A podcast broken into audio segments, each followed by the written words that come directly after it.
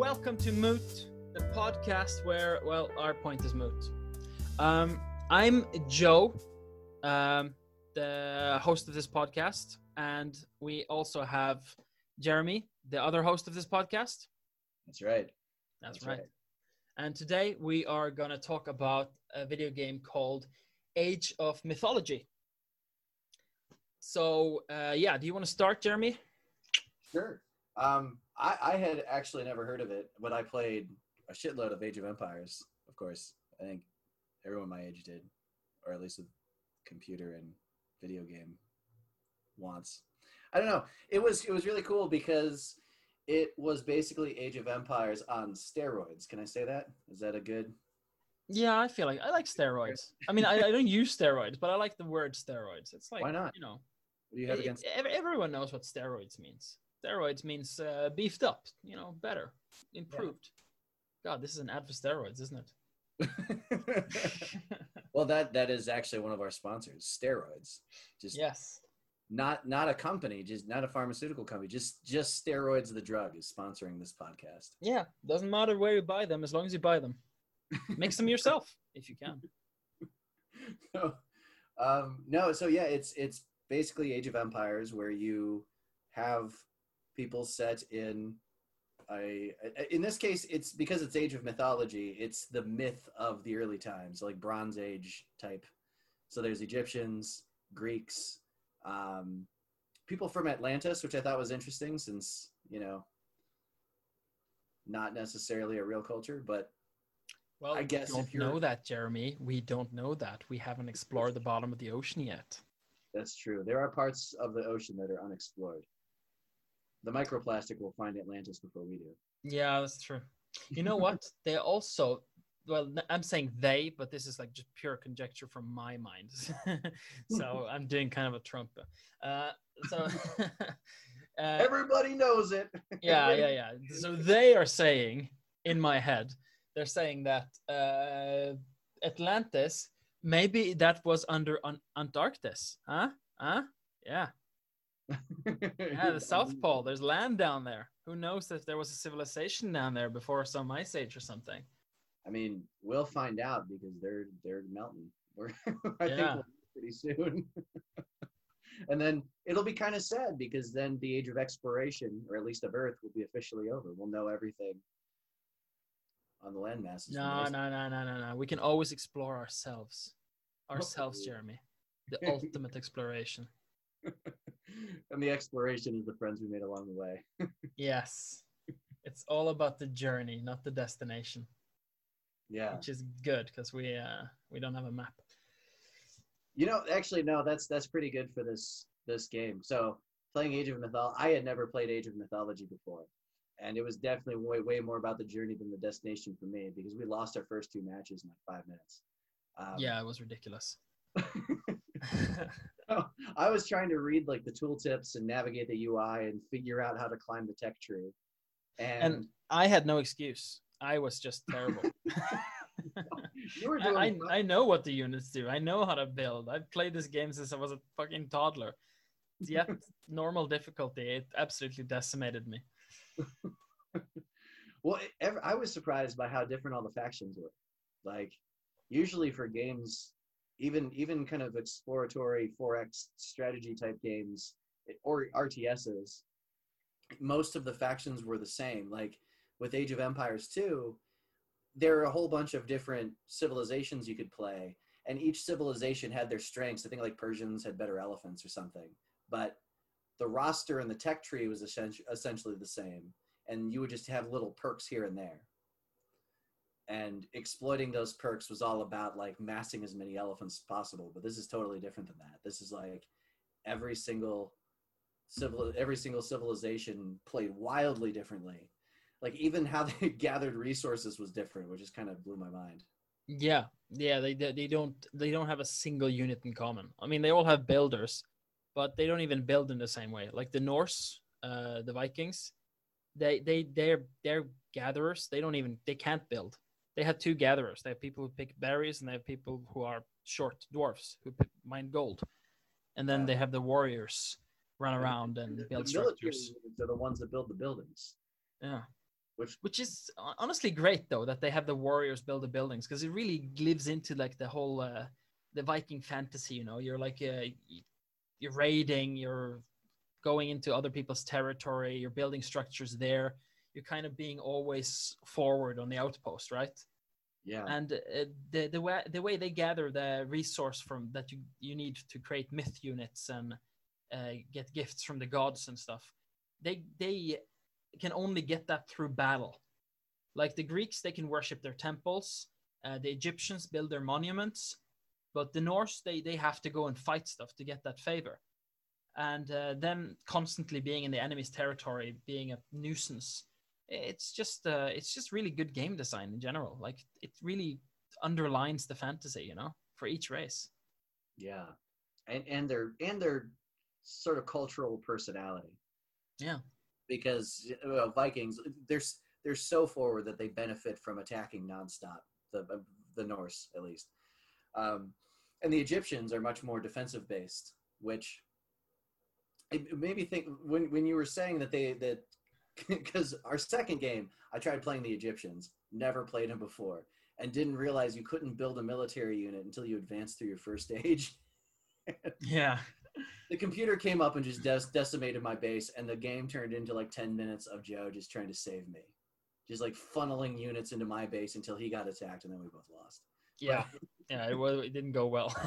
no but it, it made me think of there there's like the ancient pyramids of egypt they cleopatra is closer to us in our time in modern time than the people who built the pyramids. So even by the time you know like jesus was around like like 2000 3000 years ago the pyramids were already ancient.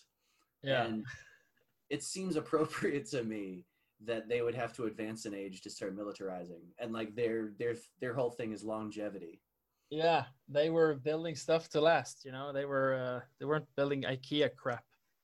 yeah well they need to make like washing machines or something because i, I don't like plain obsolescence Honestly, I kind of want the, I, I want the ancient Egyptians to just produce everything for me.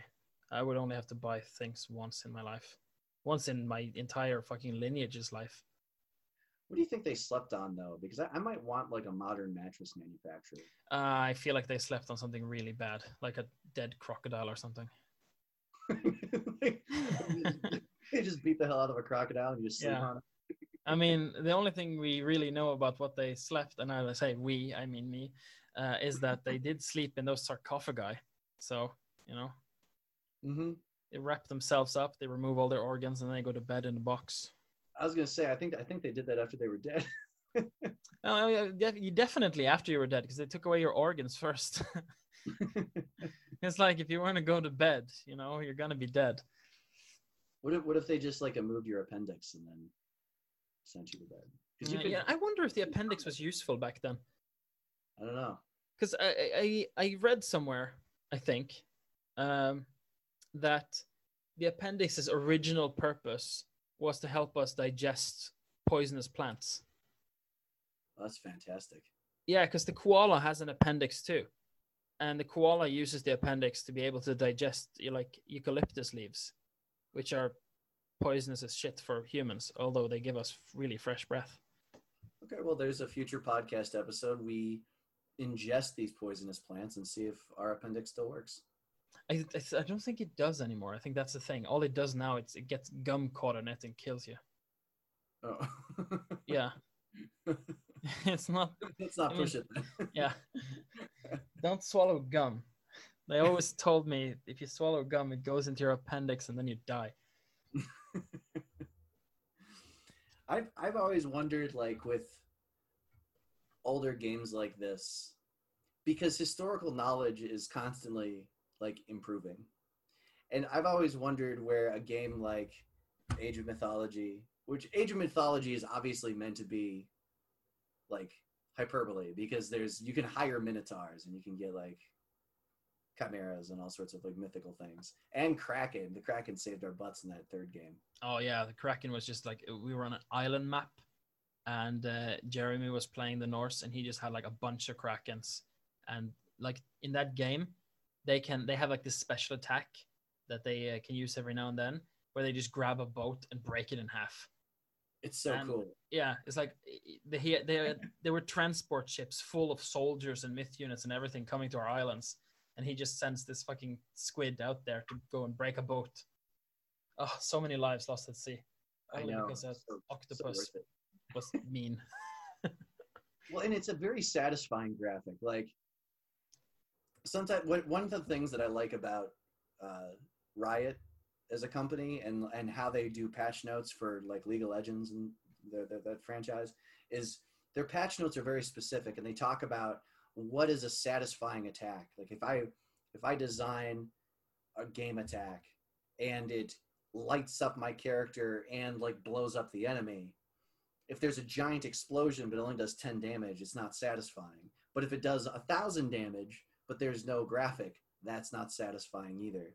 Yeah, And they talk about like trying to balance moves, not just like making sure that the move is fair, that like the items you build, it scales well with your character's build and all that, but also making it so the game is actually fun to play. And the crack, the Kraken's thing is so fun. It's so Yeah. satisfying to just watch its ten like tentacles wrap around a boat, crack it in half, and cracking it in half and drag it down on and it. it's such an old game too, you know, and they managed to like put so much personality into each animation. Like just the just the like the little the little shit soldier that the Vikings have, the Ulfsark, you know, Yeah, just the way he swings his axe is a completely unique animation from all the axe swinging in the entire game, and it just looks like he's having fun while he's fighting. You know what I mean? He's just kind of swinging his shoulders with it, like really like in like this really smooth, fluid motion. You wouldn't think they could even do with the amount of polygons they're playing with. I would have had a very different childhood if I had found this game earlier. Like, Oh yeah, yeah. It would have been would a taken up hundreds and hundreds of hours. full mythology nerd too. Like you just drench yourself in that. It's just so it's just so charming. And like it's I mean it's not historically accurate, but it's fairly historically accurate, you know? And it's fairly like mythologically accurate.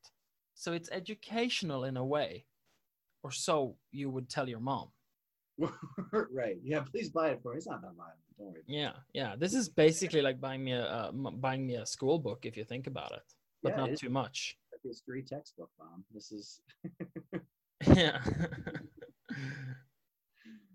you know Well, what? I just just remembered a thing. Like we mentioned Cleopatra earlier. You know, Yeah. a fun fact about Cleopatra. yes, please. She wasn't Egyptian. Wait, really? Yeah, she was Greek. Oh, dang! I feel foolish. Yeah, I mean, no, she was Egyptian. I think. I think she was born in Egypt, but uh, because her father was an Egyptian king, but he wasn't an Egyptian. He wasn't like an ethnic Egyptian. Although yeah, Egyptians are like uh, North Africans at that time, so they're like there's not that much difference between them and the Europeans because it's it's a border, you know. So they were basically, you know, they were basically white unless you went further down south. But her father Ptolemy the first um, he he wasn't Egyptian at all. He was he was Macedonian. He was one of Alexander the Great's cronies.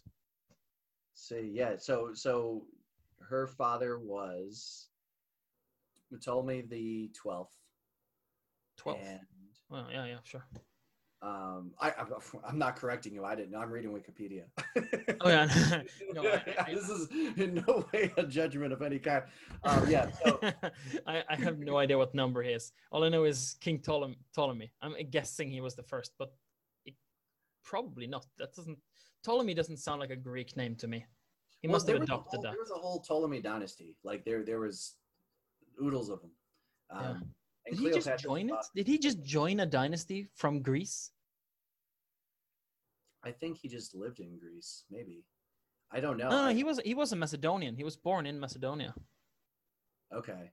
Yeah, yeah, he was a he was a buddy of um, buddy of uh, Alexander the Great. Wow. Yeah. No, I mean this. This is in no way any of my knowledge wheelhouse. I don't know any of this stuff. Um, No, no, this is me. This is me uh, having heard this on Ask Historians and then checked Wikipedia. no, hey, like- flex, man. You you you flex this. Yeah, yeah. flexing my flexing my uh my my, my mental muscles right now. Yeah. History seems so big when you when you hear all the different names dissociated, but when you hear like Ptolemy and Alexander the Great were friends, it's like, oh well, that's small world. Yeah. I wonder if they and Jesus got tea together. I, I know they were. yeah. They lived plenty before Jesus. It looks like he was his reign was from 80 to 58 BC. So yeah, 80 was- to 58 BC. That's uh there's not that much before. No, no. I mean, It's it not that much. ago. I mean, 60 years ago. We yeah, were, like his his uh, grandkids or maybe great grandkids probably could have hung out with Jesus if they just you know got on the right plane. right, and gave up a lot of their material wealth because Jesus wasn't known to hobnob with royalty. Especially, Well, yeah, I mean he, he still probably would have hung out with them. He just wouldn't have liked them as much. I don't know. He was he was walking around with a bunch of feet watching washing prostitutes. I think they would have got along great. Yeah, yeah. I mean, if you're if you're rich, you you want to hang out with the prostitutes, and if you're Jesus, you want to hang out with the prostitutes. So there's there, there's some overlap there. You gotta have met him at some party, you know, like, oh, this is really great water. Oh, look at that surprise. Who's that guy over there? You know? Actually, actually, the first name of Age of Mythology, they were going to originally call it Age of Age of the Prostitute because all of the different factions had prostitutes. yeah, it. prostitutes would have been like a really, really powerful unit. Yeah, I bet you didn't know that. Uh, I wonder what they what, what prostitutes would do as a unit in a game, like an RTS game, like a fighting kind of game. Well, in Age of Mythology, they'd all have to do different things, right? So we'd have to figure out what they would do for each faction. You know, I with- feel like I feel like if you're gonna do something aggressive, right? You either have like the you either have like a prostitute. Maybe maybe for one faction, it like uh, they're they're just so charming that they can convert the enemy units to your team or something, right? Greek.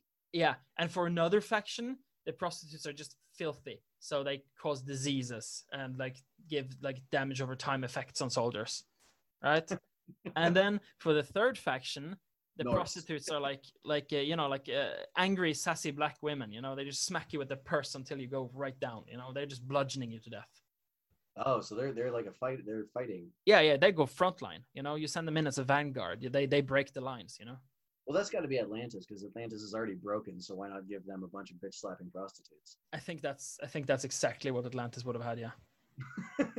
And I think that's also the reason why everyone was scared of them and sunk their island. That's yeah, because they they had. Yeah. I mean, I remember I remember hearing a fact that Spartan women would would fight, and sometimes while pregnant, they would still like fight on the battlefield.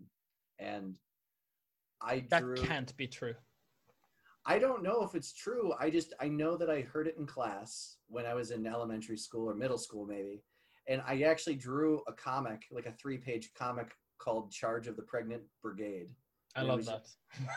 It's just these pregnant women throwing spears and like giving birth on this battlefield and it was drawn by like a a 11 year old or something but it, i found it found it in my closet i was like oh yeah she told us i don't know if it's true but she like my teacher was adamant that pregnant women fought on the battlefield in I it could be true. A lot of weird stuff has happened in history, but I'm just imagining like bunch of like pregnant women in the battlefield, then suddenly like just telling one of the like one of the male soldiers to go and get ice cream. You know, I will hold the line, but you get me Ben and Jerry's now. You know, I will hold- well and and i also think it's probably way more practical than we're thinking it's like they know they're pregnant but they're not like third termers you know oh yeah, like so. Because I'm imagining like the full extended belly, like they needed a special armor or something. right Yeah, So like I- that. Yeah, have this, this big, big fucking kettle on their stomach, like a bell.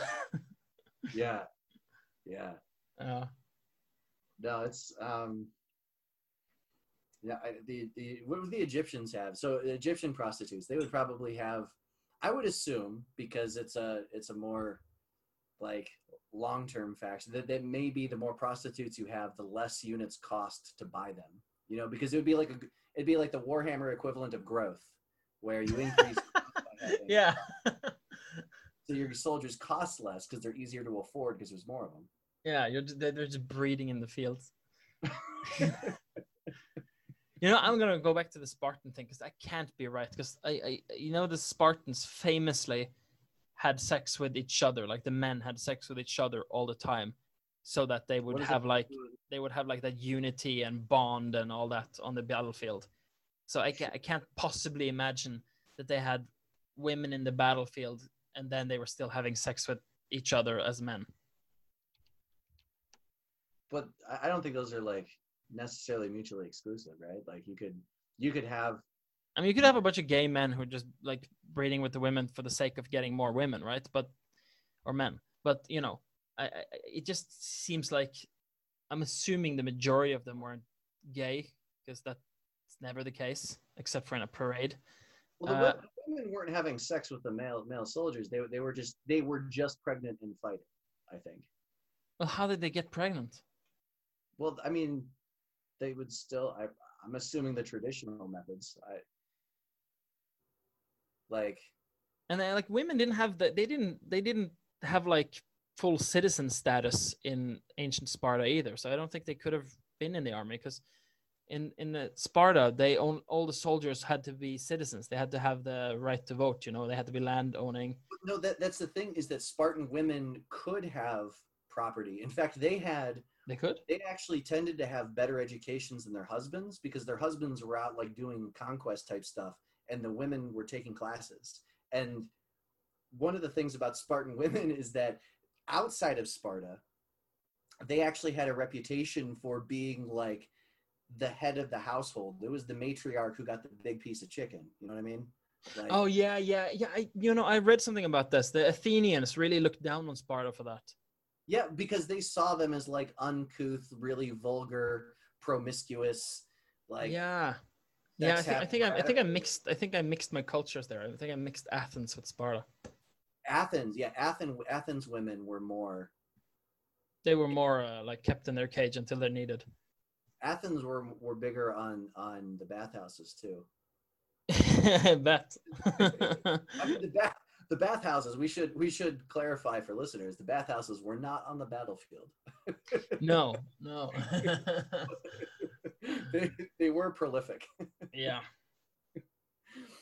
I, we took a I, we actually took a class um, i say we i mean like friends of mine so i still think of us as, as a collective we anyway i took a class in, in college called the philosophy of sex and love and they um, one of the things that we talked about was like greek you know relationships and how there was the banal sort of uh, you had to have sex with women because it was you know your wife and it was a duty it was like a, a duty a cultural duty whereas with men it was pleasurable and enjoyable so God, the Greeks were so gay. it is you know and it's just literally gay it's not, it's not that there's anything wrong with that i've been watching a lot of seinfeld yeah, I could tell. Not that there's anything wrong with that. but yeah, No. no. One of the things that, that my professor mentioned was that it was like a, one of the one of the things because when you when you're opposite a culture and your culture hates another culture, you find other ways to really just beat the shit out of them. Be like, wow, they're heathens. They do this. They do this. Could you imagine? And one of the things with Sparta is that the women were free and educated and also extremely promiscuous. So Oh, they have sex with women. Ugh, right. ugh, bring me a boy. You Bring know? me a pool boy. I need to show this 12 year old how to apprentice woodman woodcrafts, whatever. Yeah, yeah, yeah. Let me let me show him some real hardwood. Yeah. well, and because craftsmen and merchants, they would take on apprentice uh, the apprentices, and the, the apprentices were also like, you know, sex boys. I don't know. Whatever. That's another thing I saw on Ask Historians actually about the Greeks and homosexuality. Oh yeah. know? Uh, the way like because like the way we view homosexuality is very different from the way they viewed it. Yeah. Like it wasn't con- you're not considered gay at all back then if you were having having sex with dudes. The only difference is whether you took it in the ass or you gave it. oh, I actually remember reading about. Yeah. Well, so it was it was all about it was all about the beard. So like if, when you when you were before you had grown a beard, before you had a beard, it was completely socially like yeah yeah you were supposed to take it in the ass. But once you had a beard, you were supposed to fuck someone who didn't have a beard in the ass, and uh, basically uh, like the only reason, like the only time they would ever be like, "Oh, fag," you know, they don't, they would ever be like mad at someone for being gay or look down on them or anything like that. Would be if it was a guy with a beard taking it in the ass. That was basically it. Okay, yeah. You're you're saying to the point where they're ostracized from society for being gay. Yeah, like what what they would have like as their ostracized gay, like the one that would need a parade, would be the guy with the beard taking it in the ass. Huh. Yeah. So the top was like, yeah, yeah, fine. Yeah, yeah. He's just a regular dude. He's a bro like me. Yeah, yeah. Huh. Go Dodgers, bro. You know? Mm. So we could say It's Always Sunny is like 2,500 years behind the times. Basically. Speed has everything to do with it. uh, the power anyway. button generates all the power, the force. oh, no, he left. anyway, Age of Mythology. Super yeah. great game. All of this gay sex and everything. It's in the game. It's great. It's it's, it's gonna change your lives, especially if you play it as young children. right. Yeah. I mean, my I, it's educational. Get my kids involved. It's yeah. Let them play it. First stage, you start off. You know, you're you're hunting for meat and berries. Yeah. Right. You're yeah. foraging, and you you put your stuff. Then the second age, you build your soldiers, and then the third age, build a bathhouse. Tier three building. It's real way up there. oh. No, it was a it was a fun game. I and I like having multi. Like I miss RTS games. I haven't played one in a while.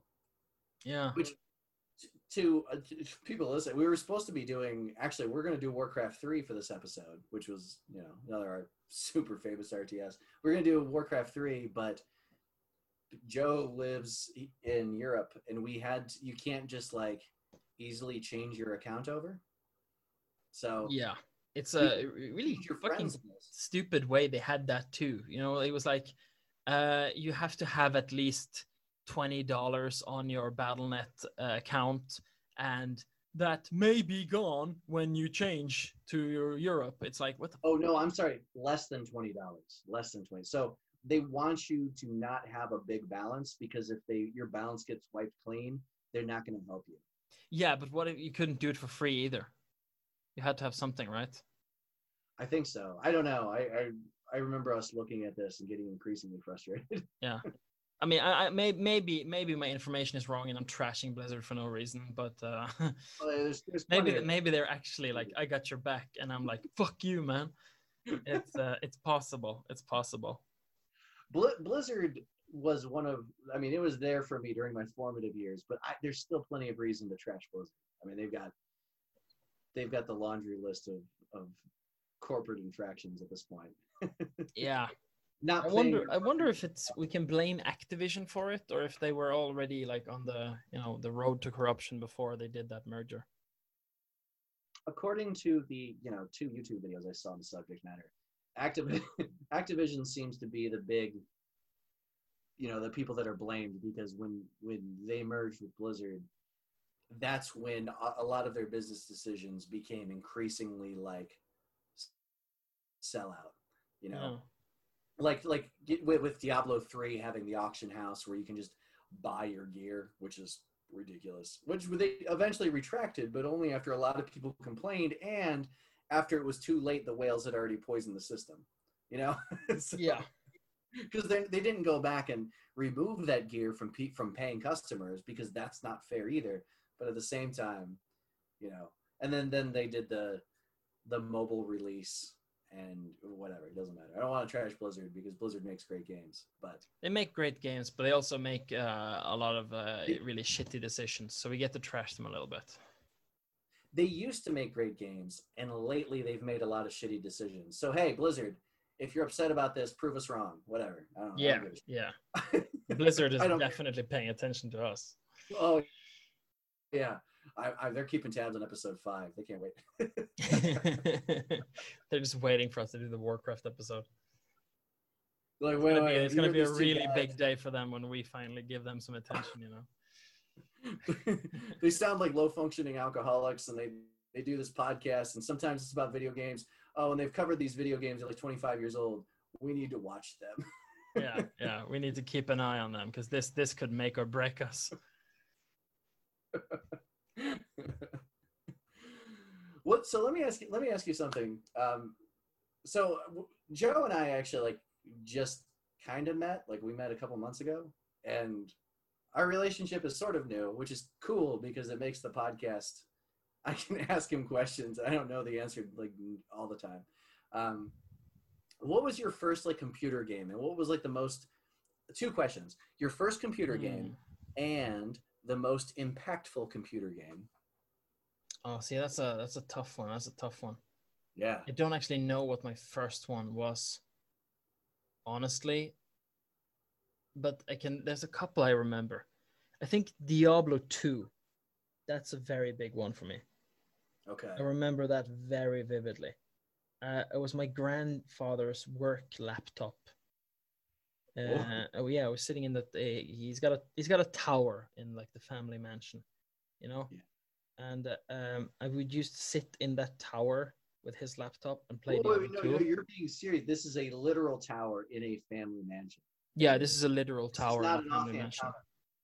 Oh, okay. Well, yeah, this yeah this yeah, is an actual tower, like a like a old school fantasy style tower, but made of how many, wood. how many floors? How big was it? Uh, it's four floors.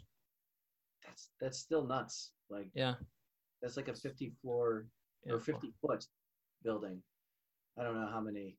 Yeah, no, I have no idea how to measure. That. meters It's that it's tall. It's like- very tall. It's a tall building. It's an old house. So uh, yeah, they they made a tower. Uh, they have two towers on the mansion, right? Um, Yeah. Curiously enough, I think they built it around the same time as the Lord of the Rings Two Towers movie came out because I remember I thought it was hilarious, but they hadn't seen it, so they couldn't. They didn't get it. That's Um, that's still like I know Saruman was like a bad guy and destroying the forest, and I'm you know whatever. But that's still way better than if it if they built those towers around the twins when Walder Frey's episode aired. You know, from Game of Thrones. Yeah. That's a lot better. But yeah, yeah. So um yeah, I would uh, play uh, Diablo 2 on my uh my granddad's work laptop. And uh yeah, I fucking loved it. It was great. And uh, then like later on my uncle's Mac, he would install Warcraft 3 and they had like a weird TV that looks it looks like a mirror with a really posh frame but when Oh. you turn it on, it, it is actually a TV. And he would connect the laptop to that that uh, that fancy TV, and I would play Warcraft three. That's awesome. Yeah, I I mean, I loved that. It was really great. There's also Yeah. a really old game called American Conquest. I remember I played. It's like a, it's like uh you have Indians and you have um, uh, Americans, and they were like fighting. But then in the campaign, uh, the French are allies of the Indians, right? It's the Sioux tribe, and Oh, okay. um, and they would they would like. I, I thought that was so cool because I loved playing the Indians. They were like the coolest faction. I didn't understand like why we want to play the other ones because the Indians have like the horses, they have tents, they had like fields of like maize, you know, corn, right? Yeah. And then the, the trades, the trading system was really like, I, I don't remember if it was good, but I thought it was great, like trading posts. And I traded with the the the French uh, who were supporting me in their war against the English, and like I would get gun units from them. Like I thought that was really cool.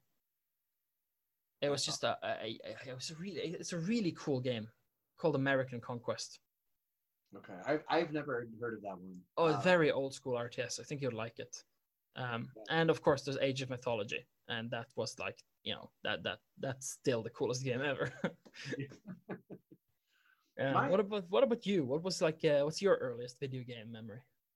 my my game memory. Um, okay, so I actually have I have a specific answer for this, probably because I asked the question first.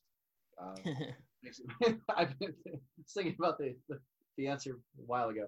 Um, so I, I had this friend named Jared, and I used to go to his house. Um, and he had Warcraft 2. And it was like the whole RTS game. Actually, I'll even go back further. I'm going to take more time. I, I went when I went to my uncle's house. I was like eight or nine years old. He had Populous for the Super Nintendo, and I don't know if anybody's familiar with Populous, but Populous was like an old school RTS where you couldn't control the people on the map.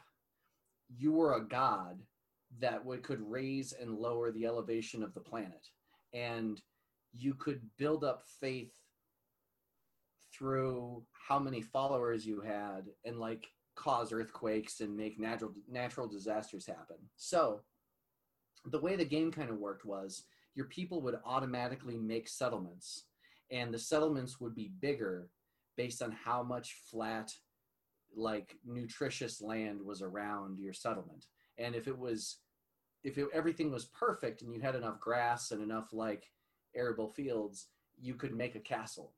And you could use a magic spell to, to create knights and it would just turn a random peasant into a knight. And then the knight would just run off and beat the shit out of the enemy. And you know you would just so you would you would basically try to funnel knights into the enemy lands let your people expand and then cause natural disasters to happen. And i remember i stayed with my uncle kirk for a, a night one time and, and i went there to like see the zoo with my grandmother the next day and he tried to get me to play donkey kong but I wanted to play Populous instead, and I like got really into this RTS thing. And he's like, "Why won't you play Donkey Kong? This game sucks." he like he gave me the game later because he's like, "This game is terrible. Just take it. I don't want it. I'm not going to play it anymore." So I went to my like friend a fun Jer- game though. It was all I, I thought it was great, and Yeah, I, it is a slow moving strategy game, which is what it was a very formative game, which is you know, so I went to my friend Jared's house and he had a computer, and it was the first time I'd ever seen games on a computer that wasn't a Commodore, like Commodore 64 or 32. And he had Warcraft 2, and that blew me the fuck away because Warcraft 2 had like the orcs and the humans they were so like the graphics were so interesting and the spells were so cool and it was so neat to be able to like establish outposts and build up your base and like attack somebody and it was exactly what I wanted in a game. And I convinced my parents to find a computer, but it couldn't run Warcraft 2, so we got Warcraft 1. And so that's that was my first PC game. And my favorite PC game was def- definitely Lords of Magic Special Edition. Um, Lords of Magic was like an early Warhammer, like 25 years before it came out.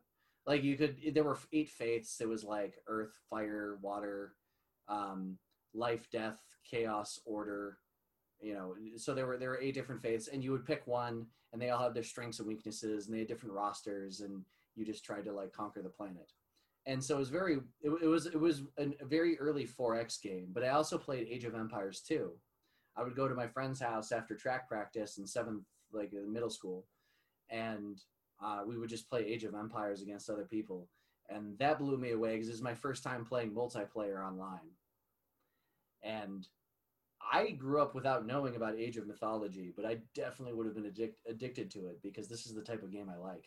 Yeah, it's just it's just a it's just a bundle of charm, honestly.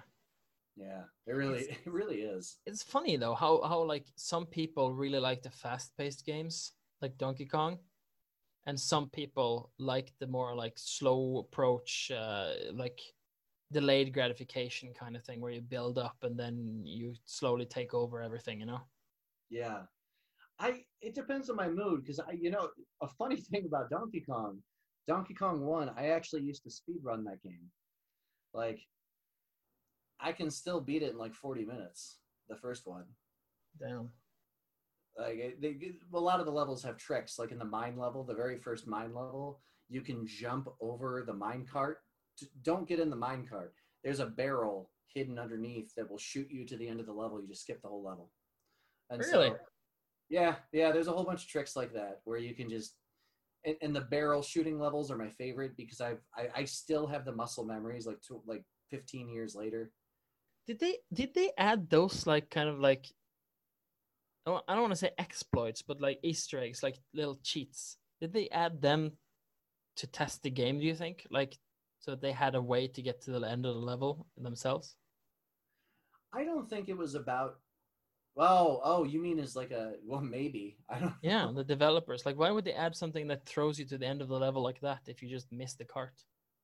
I think it was about having Easter eggs, just like having a secret in your own game that you had. Like you cannot see the barrels and anything that lets you skip the. Like there's one level in the second world.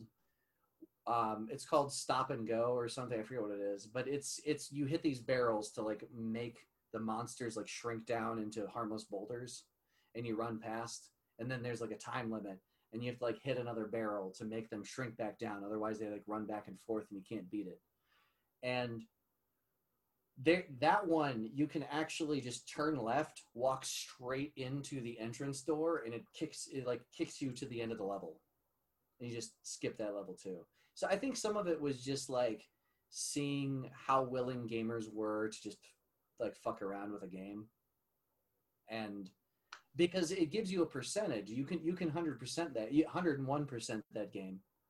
You can like they give you percentages based on all the secrets you find and how much how many levels you beat. So it was a game that had a full completion option and i think it was more about letting the people who were like fanatics about the game do the full completion. That's my thought. Like i feel like a any sort of developer hack where they can like skip levels they would just have a button they could press and it would just kick them to the end. You know what i mean Yeah, I think they would have that now, but I'm like thinking, did they have that back then? Did they have like advanced enough systems to do that stuff? yeah maybe not Yeah, because eh, like I don't know much about game development, which is a shame because I have a fucking degree in it. But it's like I know the technology they had back then. It's you know, it's pretty rudimentary. yeah Yeah. I, I, I was talking to a friend of mine because we used to mess around with the RPG Maker in high school, and this was before VX. It was like the old. It was RPG Maker 2003, and um, I remember talking about like one of the Final Fantasies, and I was saying, oh well, it would be nice if you could like do this thing, and he's like, oh, the developers could make that. They can make anything. But I was thinking it more thinking of the developer capability more in terms of the system that they had. You know, because developers usually make a game engine first, then they develop the game. Most, very few, I, I would I would hope so. right? Because programming a game from scratch is a nightmare. Like, how how do you even coordinate a, a, a skilled team to do that? Because it's very challenging. yeah. Um, So yeah, yeah, Age of Mythology, we really recommend it.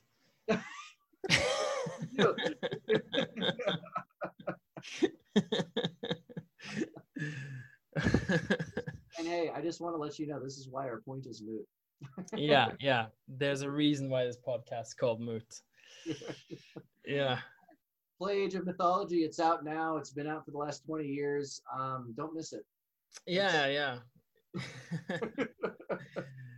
If you like Egypt, Egyptian, uh, like ancient Egyptian uh, mythology, if you like Greek mythology, if you like uh, Norse mythology, this game is it's it's straight up for you. It's Yeah. an unbelievably charming game. It's uh, incredibly fun. Uh, it can be really like you can play it as an intense RTS, but you also feel like you're building a society, kind of like you're playing a 4X game, but you gotta, you know, get get fast. Right. Uh, it's like you really feel like you're building a society because you you have as the Greeks, you have your builders, you have them worship at temples, and it, it genuinely your bases will look beautiful. They look like people live there. Uh, It doesn't it doesn't feel like you're making like a throwaway base like in in Warcraft, for instance. You know, Yeah. it doesn't feel like this is just uh yeah it doesn't feel like it's just uh practical it also feels beautiful Well, it, has more strategy opportunity than a game like Warcraft because Warcraft, you know, when we were when we were talking about doing War, the Warcraft three episode, I started looking up like build orders. And and any RTS game is going to have a build order. Age of Mythology has build orders. But what Age of Mythology does better than Warcraft, I would say, is that it has more flexibility. So if you see your opponent doing one thing, you can revert to a second like backup strategy. So like for instance, there are four ages you can hit. And every time you upgrade an age, you swear fealty to a different god. And like I like Athena was my first Greek god that I the goddess that I swear to fealty to and she gave me archer bonuses but they also give you like special powers and upgrades and, and, and all sorts of things so it allows you to have a very adaptable strategy whereas warcraft 3 that that um it's like it's, once you start your race you're basically that is who you are right you pick undead in warcraft 3 you are undead and you have to do the undead stuff obviously if you're greek in age of mythology you have to do the greek stuff but being greek is uh there's a lot more leeway in what you can do as a Greek than what you can do as uh, as an undead. Yeah. You know, depending like okay, shit, I need to do this. I'm gonna pick this god instead. You know, instead of picking the god of archers and uh, warfare, I'm gonna pick the god of uh, you know slaughter and uh, access. And uh, also, you get different myth units. Like if you choose, for instance, uh, uh, oh fuck, I don't know, remember the name of the god, but if you choose the god that has like the Scylla, you know, or the Scylla, the sea serpent monster for the Greeks, then you have, or can't, can't choose to pick the Manticore, you know? Sure. And the Manticore is a ranged monster that flings barbs at people, so it's like a it's a land combat thing from distance. But if you pick the Scylla slash Scylla, then you know you're kind of dedicating yourself to fighting a maritime battle in the ocean Right. It, it, just becomes a completely different uh, battlefield, you know, depending on who you choose to ally yourself with. This, and, this strategy is a lot more flexible. Whereas, like with Warcraft, if you have tier three, you know, undead units, eh, you're going to build frost wyrms. Like, you know, you're going to yeah. freeze buildings and do siege damage. And if you're, you know, if you're night elves, you're going to mass huntresses unless they have air units. Like, there, there's a lot less variation and the gods system and the gods special abilities and the upgrades gives it a lot more you know? yeah you just choice, you... choice i love choice i love choice in games and i think choice allows for more strategy yeah you can you can kind of play you can you can do the whole ubu thing a lot more easily in age of mythology than you can in warcraft yeah granted the game is eh, not as uh, it's not as competitively uh, like yeah, it's not as competitively streamlined and it's definitely not as balanced as Warcraft. But that's not what this game is about. It's uh, it's about immersing yourself in your favorite culture and uh, going on a rampage through the country. Yeah, and if you want if you want to see how undeniably cruel the early Egyptians were, you can build a unit that is specializes in slaughtering villagers. I know. The Egyptians are such specialized. Like every every race has like a unit that's like good against archers, good against infantry, good against you know. But the Egyptians they are only good against archers, only good against infantry, only good against cavalry, and they have one that is only good against villagers. And it's oh. this fucking lunatic with a khopesh. Yeah. You know, that curved blade that the ancient Egyptians would use. That is just like a bloodletting blade, basically. Yeah. I think the early learning curve on the Egyptians are is a lot higher than for the other three because they just they everything is way more specialized. Everything is much more micro intensive. Every like the tier, like the the climbing the the tier tree is is tougher. I think. Yeah, you can't. Uh, you have to make all the different units as Egypt. You can't just mass a bunch of stuff and send it in there because, like, their slingers, they will slaughter archers. They will. They will just like they will immediately bring him down. But they will die in a one-on-one combat against the villager. So you can't mass slingers because if someone brings something that isn't an archer, they're gonna fuck you very thoroughly. So you need to have like a really, yeah, you need to have a little bit of everything in your army to be able to, to handle everything, and you sure. got to be able to control that shit too.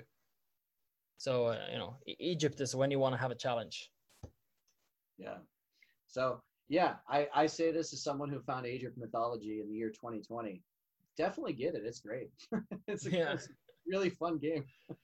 And and as an added bonus, like the game runs beautifully in all modern systems because it's oh, you can run that thing on a, on a calculator now. It's it's Yeah, 23, it's- 24 it's- years old. it's a it's it's a really old game to begin with, but it just looks beautiful. It's got the art style that is timeless, and uh, it was made as a HD remake for Steam, so it's got full Steam online support. It even had in it even has integrated Twitch support. Uh, it was uh, like the rights to the game was bought by Microsoft and another studio, who uh, brought it to Steam in like a labor of love. So it, Yeah. runs beautifully. It's absolutely fantastic, and uh, yeah, you can. Uh, I, I don't care how bad your laptop is. If it's from this part of this side of 2010, it can run it perfectly. Oh yeah, and and, and I want to fact check myself real time. 2002, so it's 18 years old. Yeah. So I was, yeah. I was exaggerating when I said it was 20 something. Yeah, I mean, come on, So- it's uh, 18 years, 20 years. It's basically the same thing. It is 85 years old. Yeah. It came out when before World War One, which was 180,000 years old Yeah. ago. Uh, what, what, what, I'm does not a few- historian. What, what, what difference Play does a few Mythology. years make? Said some Greek a bunch of times. right. There's, there's no difference between me as a 33 year old and a 31 year old. So there's no difference in 800 years. It's, you know, Yeah, you just swap that. yeah, yeah. It's like I'm 31, he's 13. What's the difference? You just swap the numbers. Okay, let's go to the bathhouse. Yeah. Oh, God. Oh, not, not, that's a good place to end it. So, what? yeah, Yeah. play Age of Mythology. It was, fun. yeah, we strongly recommend it. All right, take care. Uh, peace out. Bye.